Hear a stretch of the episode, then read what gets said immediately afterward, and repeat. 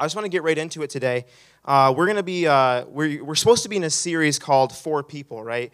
But because John's not here and I'm doing the sermon today, I get to do whatever I want. And so, no, that's not true. Uh, I, but this message I'm going to speak on today, one moment. This message I want to speak on today, I believe is, uh, is really important. No matter what is in the Bible, it's going to be important. But for this message, I'm speaking in, a, in, a, in the Psalms. And I don't know if you guys have heard of the songs of ascent that were written in Psalms. But if, I, if you guys want to get your Bibles out, we're going to be in Psalms 127. I really encourage you, if you have a phone or if you have your Bible with you, I want to read along with you guys today. And I believe that if we read Scripture together, I think that's very powerful. And I'd encourage you guys to, to open your Bibles or get your phones out so we can read that together. But today I want to read through this passage and we're going to look at uh, why the people of Israel uh, would sing these songs on their way to Jerusalem and why David would, would write this down. I want to look into that. And also, to understand that the Bible was written, you know, th- this passage was written probably thousands of years ago in a different language, and we were able to find it and translate it to English, and it's the inspired uh, uh, Word of God. And so it's really, really powerful when, we, when you view Scripture that way. And so it's important to know that these were written to people uh, back then, a long time ago, so we can now read it today. This is not uh, written to us, but we are, is written for us. And so we can read this, get the application from it, and apply it to our lives. And so, in Psalms 127, let's read it together, okay? Unless the Lord builds the house, those who build it labor in vain. Unless the Lord watches over the city, it is in vain that you rise up early and go late to rest, eating the bread of anxious toil, for he gives to his beloved sleep. Behold, children are a heritage from the Lord. The fruit of the womb, a reward, like the arrows in the hand of a warrior, are the children of the one's youth. Blessed is the man who fills his quiver with them, and he shall not be put to shame when he speaks with his enemies in the gate. That is Psalms 127. Now, by no means, I, I, if you look at the passage, by no means am I going to give any parental counseling today. I'm not, I don't plan on doing that. But it does talk about building, and that's something that I'm super interested in. Uh, actually, this past week, last week, I was able to go home uh, to be with family uh, up in Traverse City, about two and a half hours north. And uh, with my family, my, uh, my, my grandparents from New York were in town. My sister from Idaho was, was in town. And we got to celebrate as a family my dad's birthday. And I, uh, maybe some of you might know that actually uh, my dad passed away a few years ago. And uh, so it was a good chance to be with our family uh, and just to be together. And I think it's super important to be with family. But as I was home last Sunday, as we were celebrating my dad's birthday, um, I got to be in, the sh- in my shed. And just to reminisce in all the times that uh, as a kid, he would teach me how to, to build. He would teach me how to, to do carpentry. And it started with building deer stands, or it started with fix, adding a lean to on the side of the shed. And then it started with uh, building different things, and he would teach me everything. And that turned into a hobby of mine. I actually was able to uh, spend a lot of my time uh, in my elementary, middle school, and high school years working on that craft of carpentry and even building desks into uh, bookshelves, into wall decoration. And it became something I really enjoyed. But it's because of uh, the relationship that I have with my dad and those moments that he got to teach me how to do those things. And I wouldn't have known, I probably would have no hands right now if he didn't teach me anything, because I would have cut him off by now.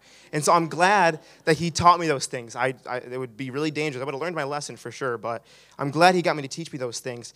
But it just reminds me of this passage because we see it says, Unless the Lord builds the house, those who build it labor in vain. And we'll see how important it is to, to learn. We see how important it is to submit and to trust. Um, just like I trusted my dad with what he taught me, we'll see in this passage how we can trust the Lord because whatever we do will be done in vain outside of the Lord.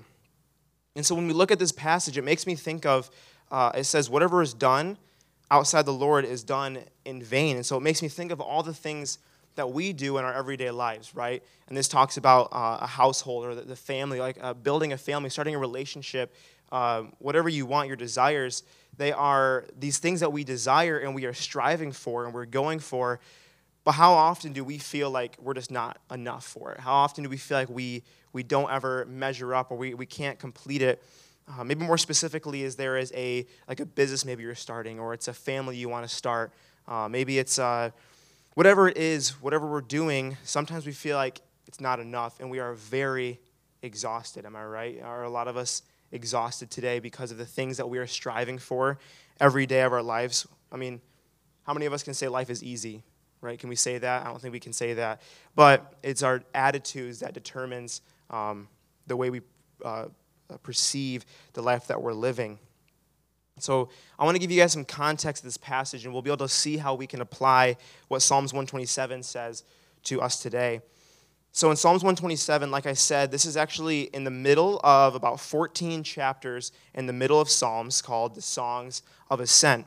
And so actually in the ESV Study Bible, it describes this section really well. It says, this diverse group of includes individual and corporate laments, songs of confidence, thanksgiving hymns, a song of celebrating Zion, wisdom psalm, uh, psalms, uh, a royal psalm, and uh, for different occasions. And some traditional Jewish interpreters have suggested that these songs were sung on the steps uh, at the temple or uh, uh, from a spring on Jerusalem.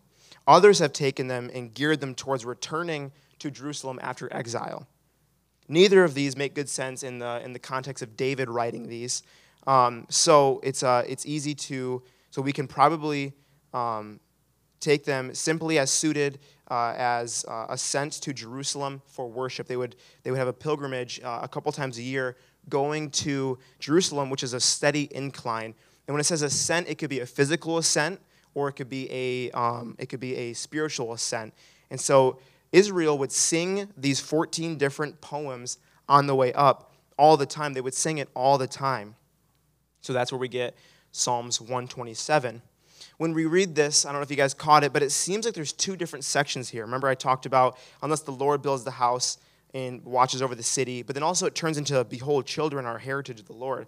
So it kind of seems like two separate things are going on here.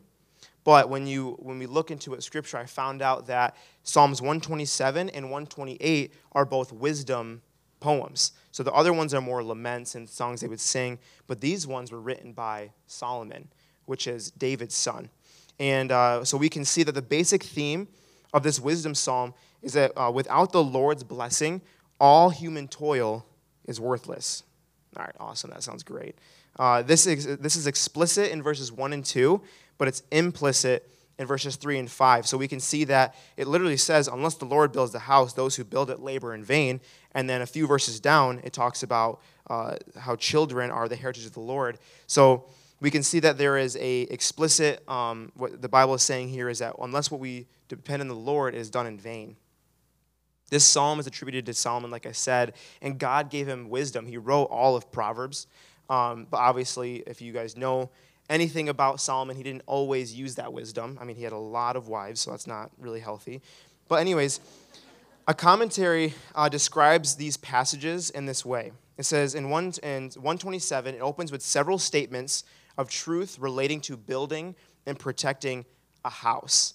Since uh, this concern for protection involves watchmen, remember it says, uh, unless the watchmen watch over the city, um, this is a uh, likely a setting for a king who is diligently strives to develop and protect his kingdom.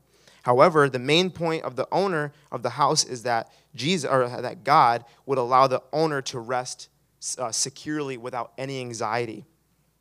And then the second part it says these verses seem to be disconnected from the opening section of this psalm.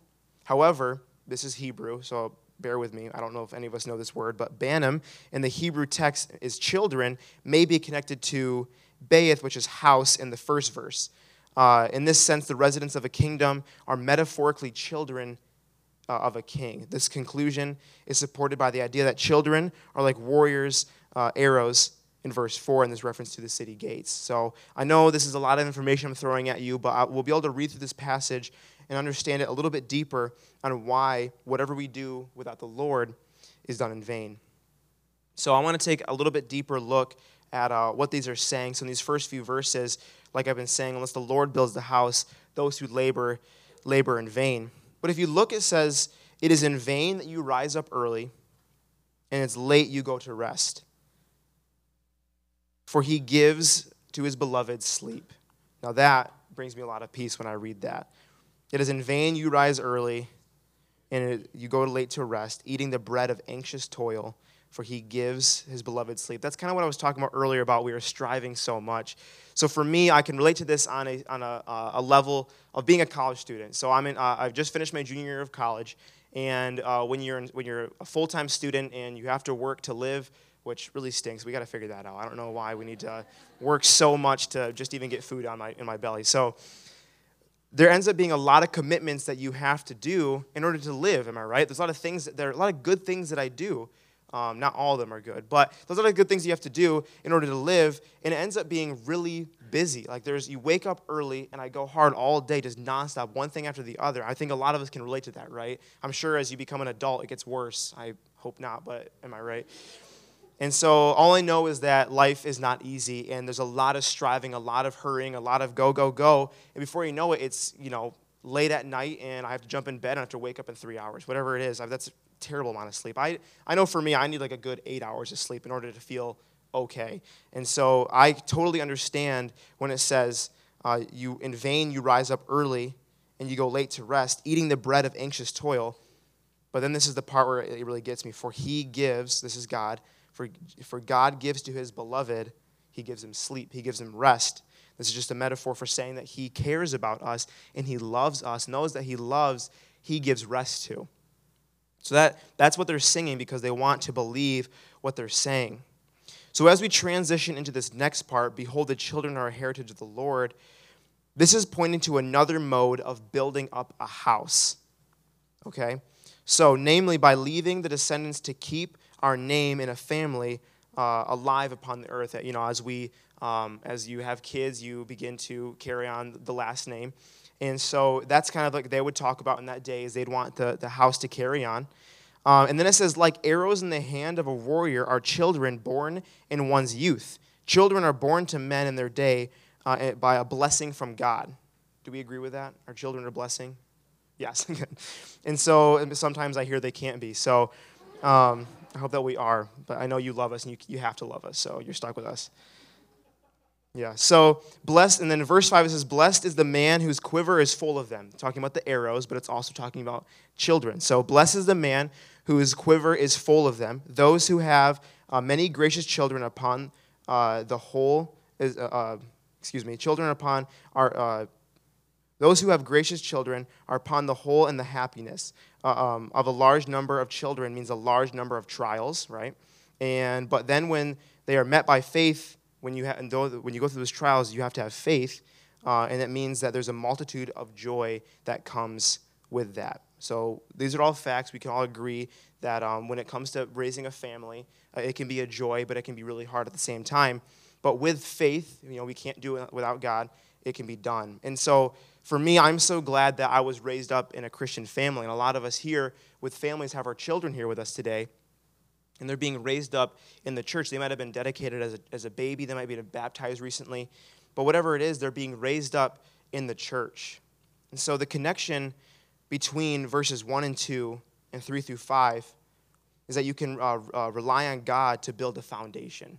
That's the whole point of this verse and this, this passage is that we're supposed to depend on God to be our foundation, right? Unless the Lord builds the house, those who build it are laboring in vain. If we're raising up a family, on our own will, it'll be done in vain. But we have to rely on God. And like I said, by no means am I trying to do any parental counseling. I have no credibility for that whatsoever. I'm still a kid myself. But when it talks about family, we could also relate it to when it comes to getting a job. Maybe some of us are still looking for a job, and it comes we're striving so hard, and it's so exhausting that we want to give up. But we're supposed to rely on God. It's in His hands, right? Maybe it's that, like I said earlier, like a business you're starting or uh, whatever it is, you're, you're trying so hard it might fail, but you got to realize it's in God's hands.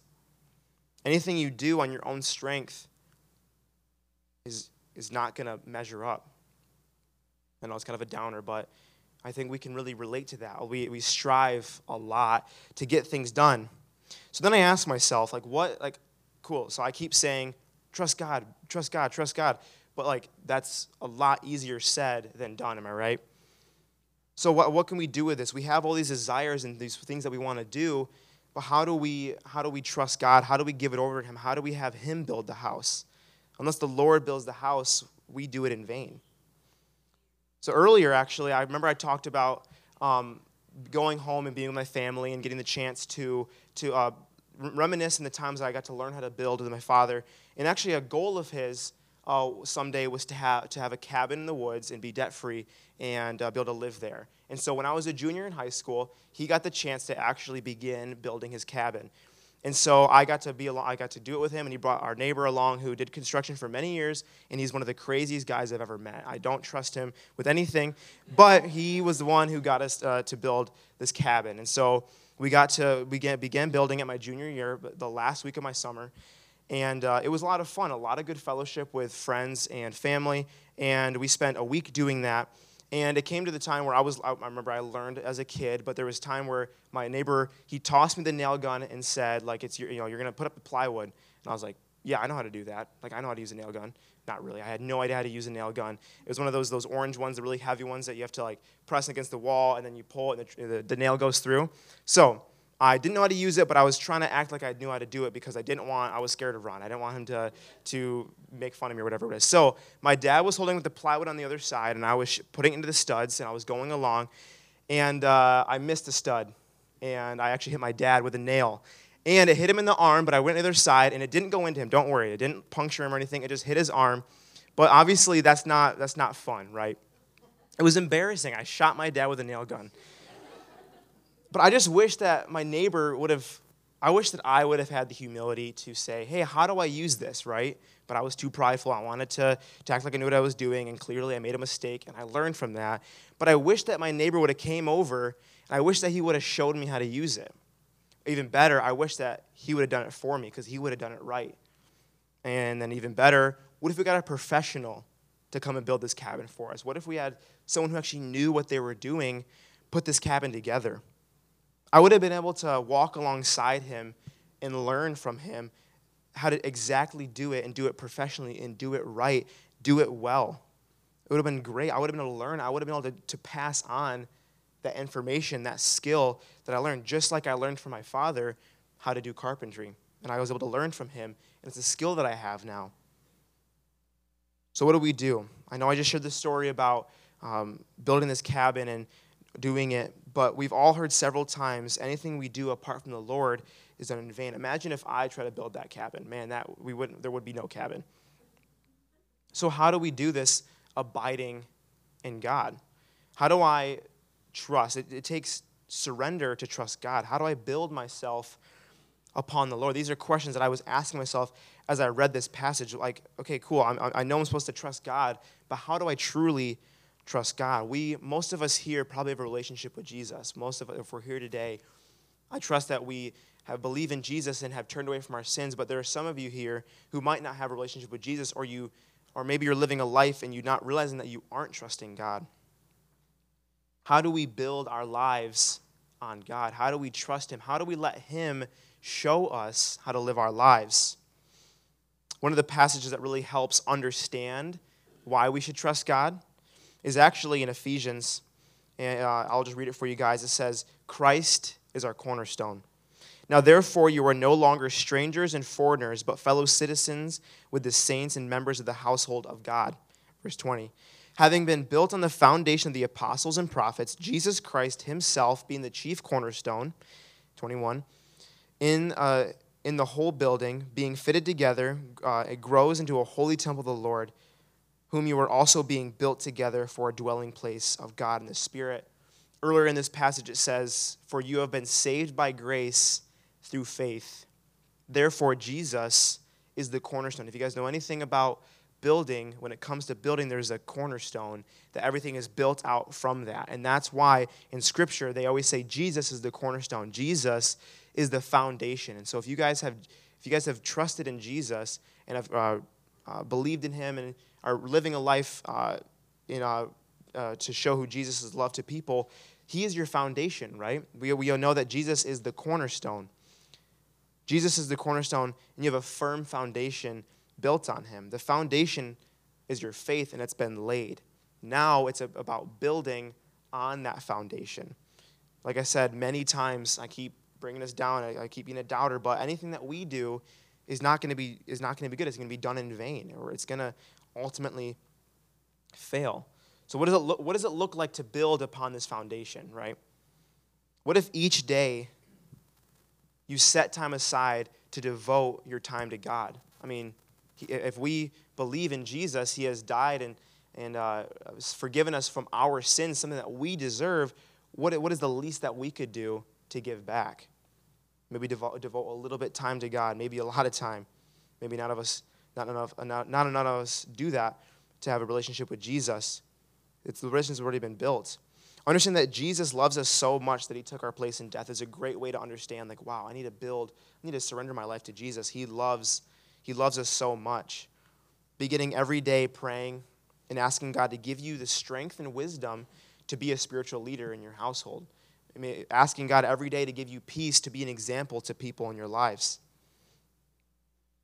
Now, I know I talked a lot to people who are who know Jesus, but maybe you're sitting here today and you're like, I, I don't know so much about this whole Jesus thing. I don't really know. Someone invited me today, or maybe you've been living a life and you haven't truly surrendered your life to Jesus. I'm telling you today, all it takes for you to build that foundation is to confess your sins to God because He's already forgiven you a long time ago. And by the power of God, you can turn away from your sins. This is the important part. This is the only thing that you have to do is to believe in your heart that Jesus is Lord. Believe in your heart that he died and rose again, and you will be saved.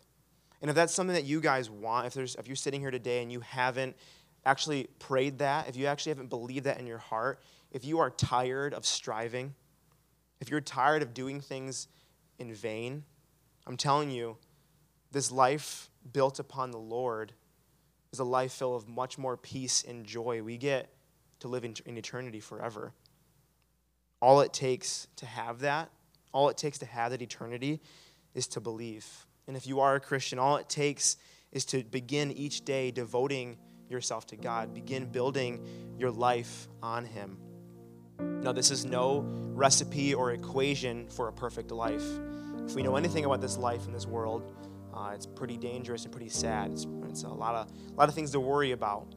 But I'm telling you, if we begin to begin, if we begin to build our foundation on God, there's a whole lot more peace that we get to experience. There's a whole lot more Jesus we get to show to people because Jesus died for our sins and he raised from the dead and forgave us a long time ago. In this broken world, he came to liberate those who are oppressed and broken. And if you want to pray that, if you are already a Christian and you feel like, man, I don't trust God enough, I am full of anxiety, I, like it says, I am eating the bread of anxious toil. But then it says, For he gives to his beloved, he gives them sleep, he gives them rest. So if you guys want to begin that, that relationship today, if you want to begin building that foundation on God, I encourage you to, to pray with me in this moment. All it takes is to, in your heart, believe that He is Lord. All it takes is to say, if you're a Christian, you want to begin to trust God even more. All it takes is to say, God, like, I want to trust you. Like, give me the obedience and discipline to trust you. I'm done striving, I'm done trying, because anything I do is going to be done in vain. So, if you guys want to pray that with me, I'm going to pray, and you can believe in your heart as I pray that. So, let's pray. Lord, today there are people here who are striving so hard in this life, in this little blip, in compar- uh, comparison to all of eternity. We are striving so hard. But if we can just realize that there's an eternity ahead of us. That anything we do here set aside from you is done in vain. It's pointless. It's worthless. It's not going to be anything. It's not going to measure up. Even the smallest things, Lord, we want to surrender to you. So, for those who are here who don't believe in you and they want to believe in you, all it takes is to say, Lord, I confess my sins to you. And I want to turn away and I want to repent for my sins, God, because I know that you have forgiven me and I don't want to go on sinning, Lord. God, as I believe in you that you are Lord, and I believe that you died and rose again, and you have been resurrected, I believe in my heart that I will be saved and you will give me salvation, God. And Lord, for those in here who do know you and do have a relationship with you, they want they want to fully trust you. They want to they want to stop striving. They want to fully trust you and have peace and have you build the house, God, because anything apart from you is in vain. We trust you. We thank you for your love. Amen.